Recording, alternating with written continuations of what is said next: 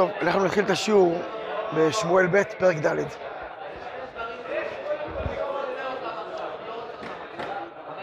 וישמע בן שאול כי מת אבנר בחברון, וירפו ידיו וכל ישראל נבהלו.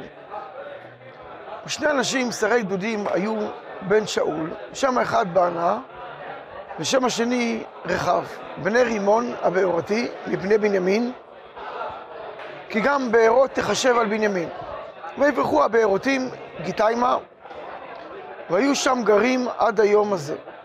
ויונתן בן שאול בן נכה רגליים, בן חמש שנים היה, בבוא שמועת שאול ויונתן מישראל, ותישאו אומנתו ותנוס, ויהי בחופזה לנוס, ויפול ויפסח, ושמו מפיבושת. והלכו בני רימון הבארותי רחב ובענה, ויבואו כחום היום אל בית איש בושת, והוא שוכב את משכב הצהריים. והנה באו עד תוך הבית לוקחי חיטים, ויקו אל החומש, ורחב ובענה אחיו נמלטו. ויבואו הבית, והוא שוכב על מיטתו בחדר משכבו, ויקו וימיתו, ויסירו את ראשו, ויקחו את ראשו וילכו דרך הערבה כל הלילה. ויביאו את ראש ישבושת אל דוד חברון, ויאמרו אל המלך, הנה ראש ישבושת בן שאול אויבך, אשר ביקש את נפשך. ויתן אדוני לאדוני המלך נקמות היום הזה משאול ומזרעו. ויען דוד את רחב ואת בענה אחיו בני רימון הבארותי, ויאמר להם, חי אדוני אשר פדה את נפשי מכל צרה, כי המגיד לי לאמור, הנה מת שאול, והוא היה כמבשר בעיניו, והוא חזה בו והרגהו בצקלג, אשר לתיתי לו בשורה, אף כי אנשים רשעים הרגו איש צדיק, את איש צדיק בביתו על משכבו, ועתה לא אבקש את דמו מידכם, ובארתי אתכם מן הארץ. ויצב דוד את הנערים ויהרגום, וקטסו את ידיהם ואת רגליהם, ויתלו על הבריכה בחברון, ואת ראש ישבושת לקחו ויקברו בקבר אבנר בחברון.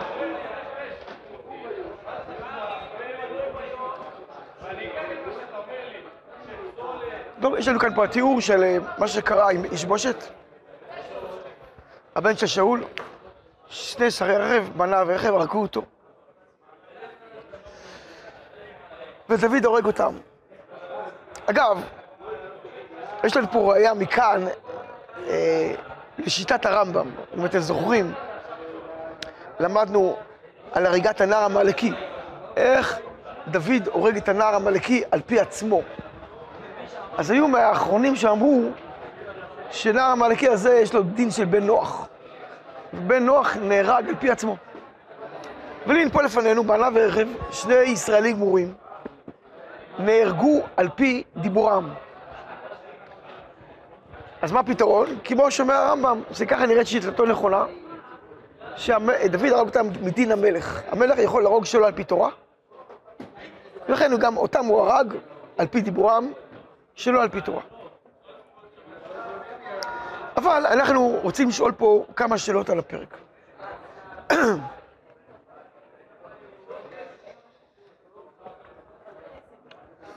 שאלה ראשונה, מדוע נהרג ישבושת? אין על זה במקרא, ולא ראיתי בשום מקום בחז"ל מתייחסים לשאלה הזו. גם לא ראיתי מפרשי, מפרשי התנ"ך התייחסות לשאלה. ואנחנו ננסה כמובן, לפי דרכנו, להבין למה בעצם קרה. הרי הוא לא חטא שום חטא, לא ראינו שהוא חטא איזה חטא מסוים, ולמה הוא נהרג.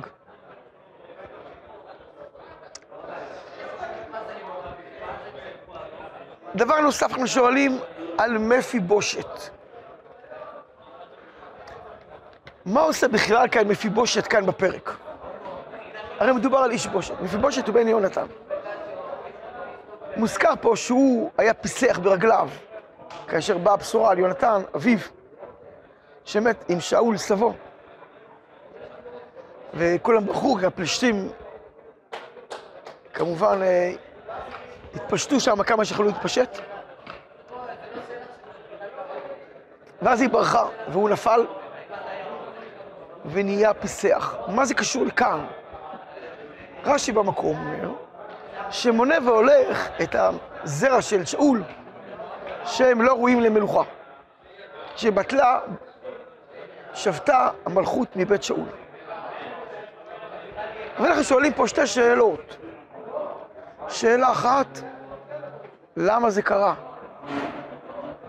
למה מפיבושת בן יונתן, בן שאול, נהיה פיסח ברגליו?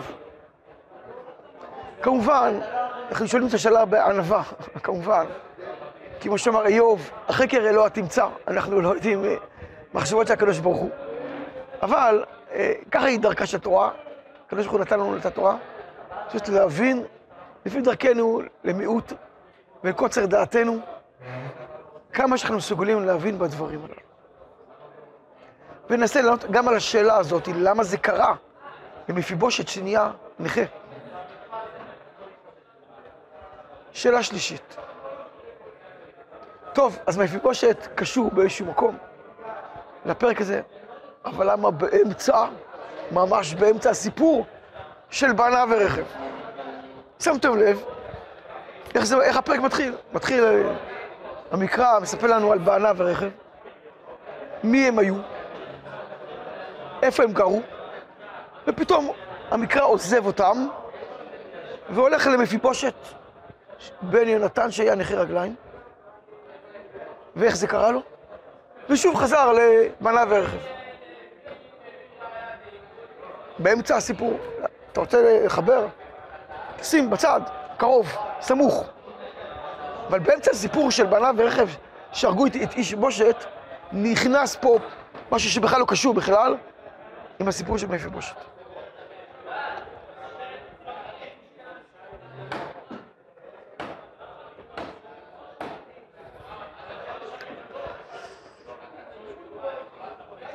הגמרא ברכות. אתה אומר? ולכן מה?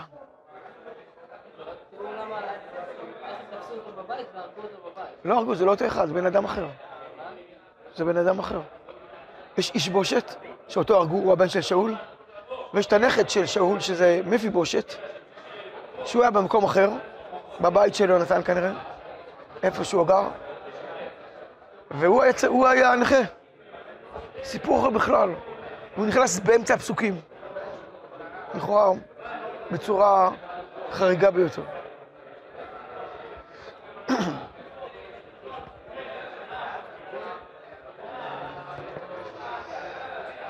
הגמרא ברכות בדף ד' עמוד א', על הפסוק, לדוד, שומרה נפשי כי חסיד אני.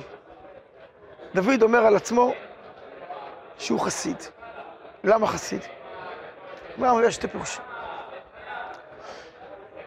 אמר דוד והקדוש ברוך הוא, ריבונו של עולם, לא חסיד אני. כל מלכי מזרח ומערב ישנים עד שלוש שעות. עד שעה שמונה. הולכים לישון, חורף עד תשע.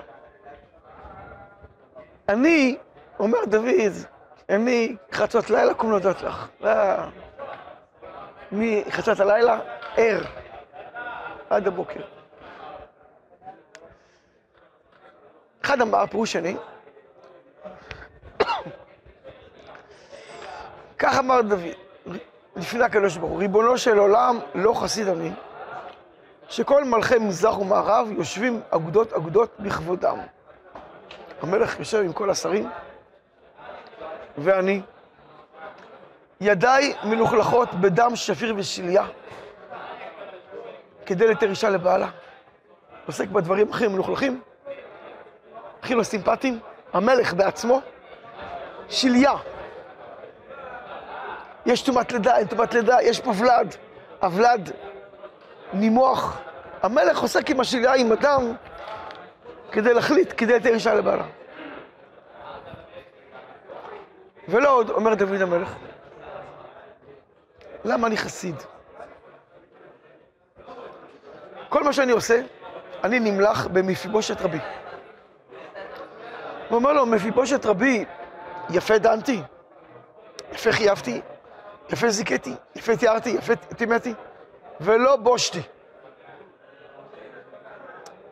אמר בישוע ברד רב אידי, מה יקרא? מדברה בעדותיך נגד מלכים ולא יבוש. תנא, לא מפיבושת שמו, אלא איש בושת. שמו. ולמה נקרא שמו מפיבושת? שם מביישת פני דוד בהלכה. לפיכך, זכה דוד יצא ממנו כלאב. אמר רבי יוחנן, לא כלאב שמו אלא דניאל, כנזכר בדברי הימים. ולמה נקרא שמו כלאב? שהיה מחלים מפני מפיבושת בהלכה. ועליו אמר שלמה בחוכמתו, בני, אם חכם לבך, ישמח לבי גם אני. ואומר, חכם בני ושמח לבי, והשיבה חורפי דבר. אז הנה מפיבושת, רבו של דוד. מפרשים כבר העירו כבר, שזה לא רבו המובהק של דוד המלך. מי זה היה רבו המובהק של דוד המלך? איך? לא. הוא לימד אותו דבר אחד. היה עירה, היה עירי. משפחת יאיר בן מנשה. הוא רבו המובהק של דוד. אבל גם מפיבושת היה רבו. ומי זה מפיבושת הזה? האם זה הבן הנכה רגליים של יונתן? שהוא היה בן חמש כאשר יונתן מת. בן כמה היה דוד באותו זמן? שלושים בדיוק. מלך ארבעים שנה. פחות או יותר. בערך שלושים שנה. הוא גדול ממנו, וה, וה, והילד הקטן הזה נהיה רבו של, של דוד המלך. מוזר. הגמרא ביבמות בדף ע"ט. מדברת על סיפור של הגבעונים. הגבעונים, עוד נגיע לפרשה שלהם, הם לא התרצו בכסף וזהב על מה ששאול עשה, ורצו שבעה מזרעו של שאול. להרוג אותם, נקמה. ועל הדבר הזה הם נדחו מלבוא בקהל.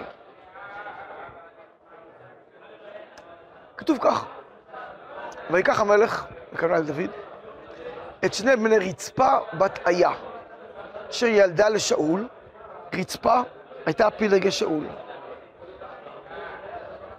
את ארמוני ואת מפיבושת. ואת חמשת בני מיכל בשאול וכו' וכו'. כאן אומרת הגמרא, שמה את הספה, וכן, ומה עם מפיבושת בן יונתן? יש שני מפיבושת. אחד, הבן של שאול, מרצפה, פילגשו. השני, הבן של יונתן, הנכד של שאול, הבן של יונתן, שדיברנו עליו כאן בפסוקים. מה קרה לו? למה אותו לא העביר? אמרו, העבירו לפני אהרון. הכל נעשה על פי הדיבור. מי שקלט אותו אהרון, להריגה. ודוד ביקש רחמים על מפיבושת בן יונתן, שהרי הוא נשבע ליונתן אביו. וביקש על רחמים, זה לא תלוי בו. ואהרון לא קלט אותו, וכך הוא יצא חי. זה הסיפור בגמרא. אומר כאן תוספות בשם רבנו תם. אומר רבנו תם, מפיבושת הזה, ארמוני מפיבושת, זה רבו של דוד. מפיבושת שראינו בגמרא שהיה הרב של דוד, זה לא הנכד בן חמש, אלא בן של שאול.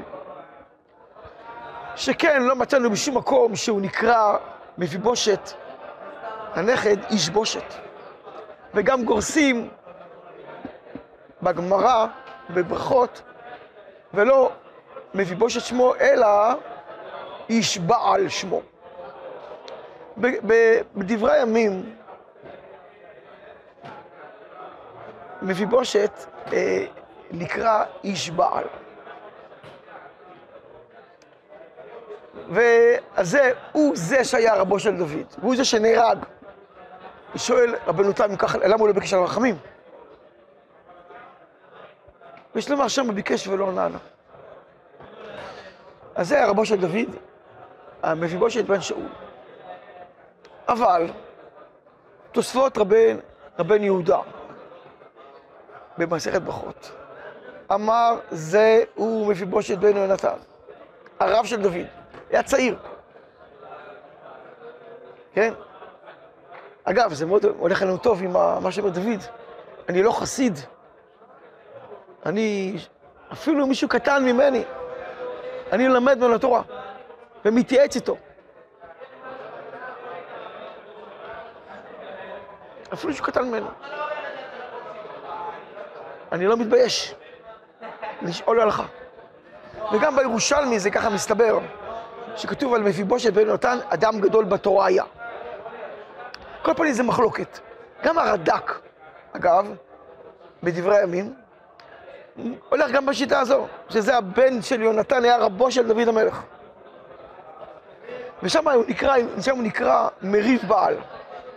וכך הוא גורס גם בגמרא, לא ישבושת, מריב בעל. אז יש לנו ישבושת, מפיבושת, מריב בעל, או אש בעל. כאילו, הבושת והבעל זה דבר אחד, אומר הרד"ק. הוא אומר הרד"ק, אין לנו שום ידיעה למה הוא קרא את השמות ככה, יהונתן, גם יהונתן וגם שאול.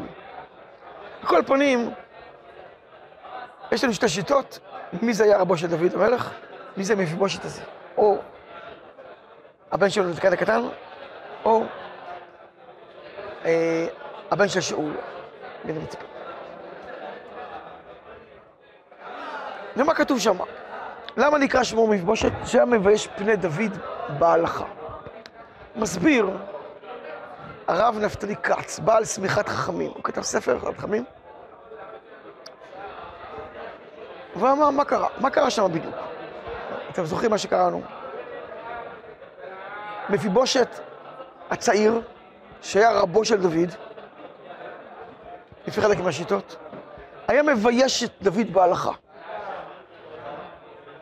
ודוד לא ידע מה להגיד. ובזכות שדוד היה מקטין את עצמו,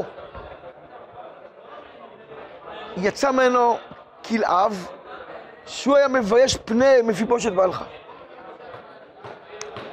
אומר, באה ספיחת רחמים. מה קרה שם? דוד,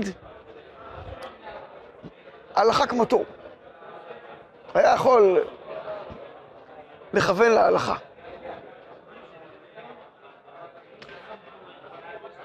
מפיבושת היה חכם מאוד, היה חריף ביותר. אבל הוא לא היה איש הלכה. היה מאוד חריף. עם הקושיות שלו היה מבייש את דוד המלך. ודוד המלך לא ידע מה לענות על הקושיות שלו. ויצא ממנו בסוף כלאב שהיה חריף מאוד, היה בן של אביגיל, והוא היה מבייש את פני מפיבושת והיה מחזיר את דברי דוד ומיישב את הדברים שלו.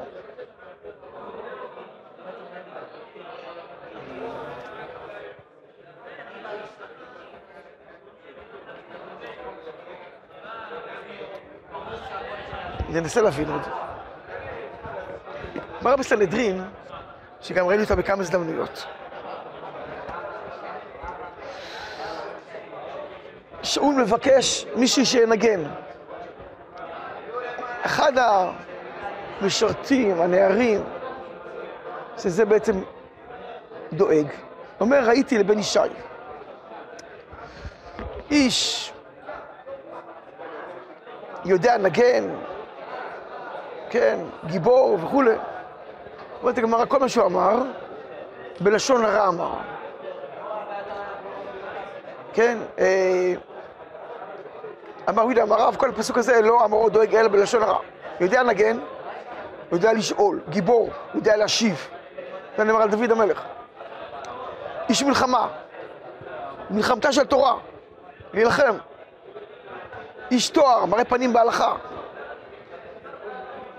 והשם עמו, הלכה כמותו בכל מקום. וכל דבר שאומר, דואג, היה אומר שאול, יונתן בני כמוהו. עד שהוא הגיע למש... לדבר הזה שאמר לו, והשם עמו, שהלכה כמותו בכל מקום,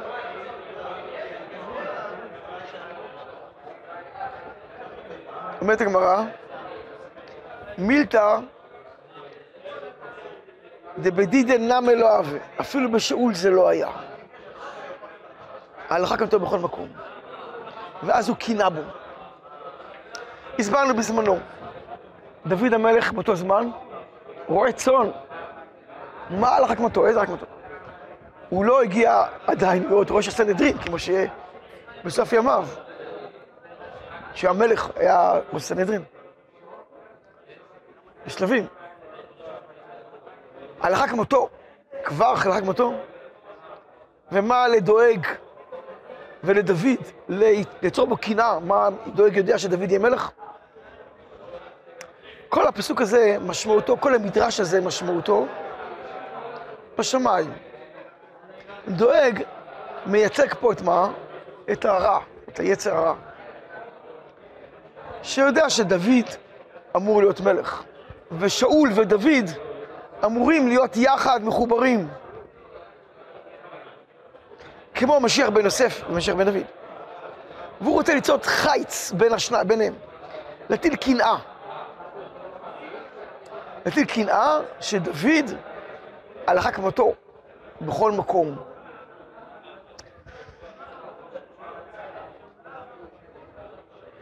כאן רש"י במקום, שולח אותנו בגמרא בעירובין, שיש הבדל בין דוד לבין שאול. שאול כתוב, בכל אשר יפנה ירשיע. שאול ירשיע. דוד כתוב יצליח. אין כזה פסוק, אגב, זה בגמרא שלנו. זה טעות.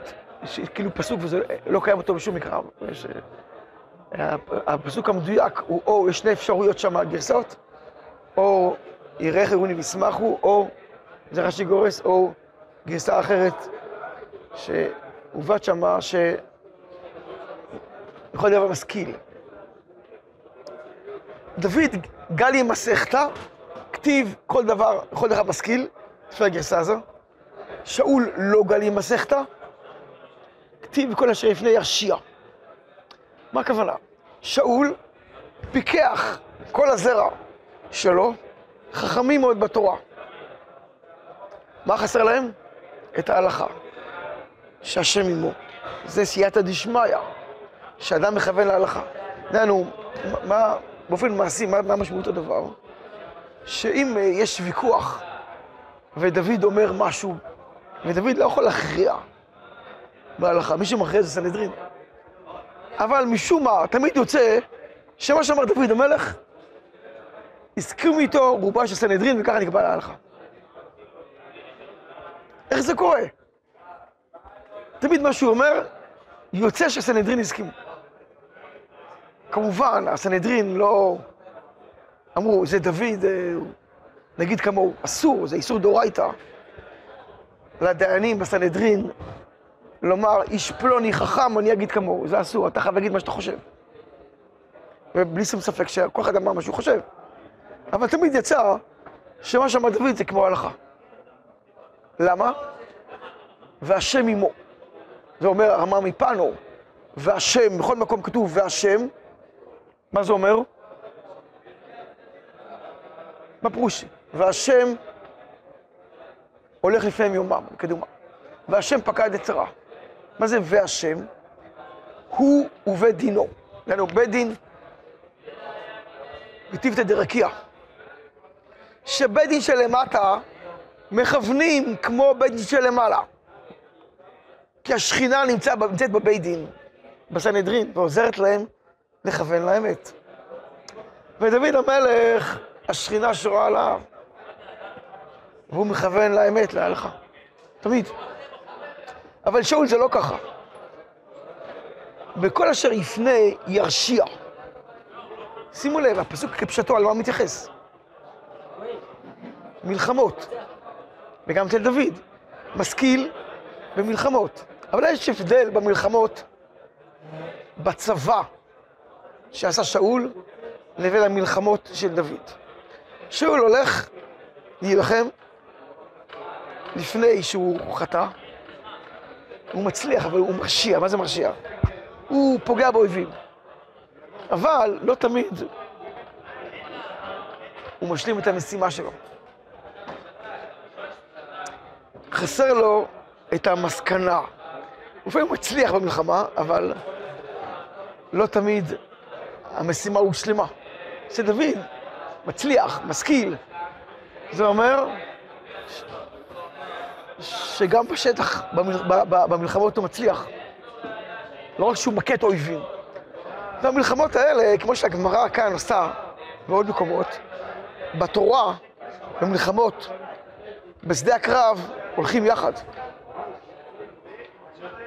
ושאול ומשפחתו והבן שלו, איש בושת ומפי בושת והנכד שלו, באותו קו יש להם את השורשים החזקים, את העיון החזק, אבל אין להם את והשם עמו, את ההלכה. באמת, שאול ודוד היו התחילו להיות מחוברים יחד. אם שאול לא היה מחמיץ ולא היה חוטא, הוא נשאר מלך, אבל לא מלך ממש, הוא היה כמו משנה למלך. כמו שילתיד לבוא משיח בן יוסף, משיח בן דוד, ככה מוחמי ישראל. הרי המלוכה שייכת לזרע יהודה, לא לזרע יוסף או לבנימין, שהם צדיקים אמנם, והם מכילים את המלוכה.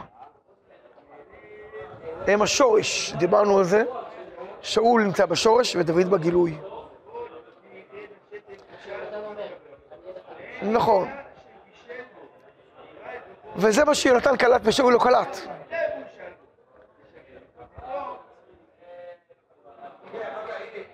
כאשר, תשימו לב, שאול מת, איש בושת קיבל כמלוכה. באמת, התנבא עליו יעקב אבינו, כשהוא אמר לו, ומלכים לך לצריך יצאו. אתה אמור להיות מחובר, שני מלכים. אבל חייב היה להעביר את המלוכה לדוד המלך, שהיא נמשך, והמלוכה מדוד. דומה מאוד למה שקרה לזרע חשמונאי, על פי שיטת הרמב"ן, כידוע לכם, שלא העבירו את המלוכה. אז בהתחלה אתם קמים, ובצדק, ובגבורה, ובקדושה, בסייעתא דשמיא, להילחם ביוונים. אבל אז תעבירו הלאה את שבט המלוכה לזרע בית דוד. והם לא עשו את זה, ועל זה הם נענשו. גם אותו דבר איש בושת, זה מה שהוא היה אמור לעשות, והוא לא עשה. ועל זה הוא נענש. ואיש בושת, ומפי בושת, מה קורה עם מפי בושת? רבו של דוד. כאשר יונתן מת במלחמה, נפל הסיכוי הזה של החיבור של מלכות שאול ומלכות דוד. יונתן אמור להיות יורש העצר. הוא אמר לו, כבר מזמן אתה המלך, אני המשנה. הוא קלט את האמת.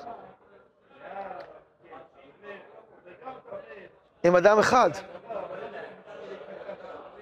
יונתן ודוד הם אדם אחד, כמו שאול ודוד אמרו להיות בן אדם אחד, שהחלק הרוחני הגבוה שייך לשאול, והחלק המעשי שמגלה באמת את המלכות של דוד.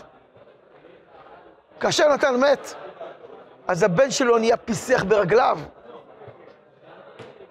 כי הוא חסר את הרגליים, שזה החיבור למציאות, חיבור לפועל. באמת, מצד ההלכה, הוא חכם מאוד, מאוד פיקח. דוד עומד מולו ושותק ולא יודע מה להגיד, מתבייש. כי חסר לו את החלק השני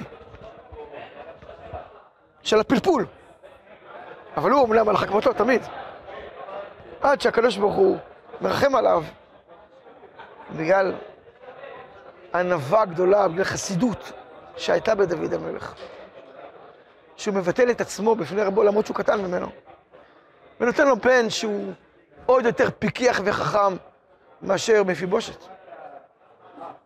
ולכן בעצם המקרא מחבר את איש בושת, בושת בבת אחת, רואים שהוא מחבר את זה בכוח. זה לא סתם היסטוריה. יש כאן משהו מהותי. כי שניהם קרה להם מה שקרה להם בדיוק מאותה סיבה. שהתנתקו מדוד.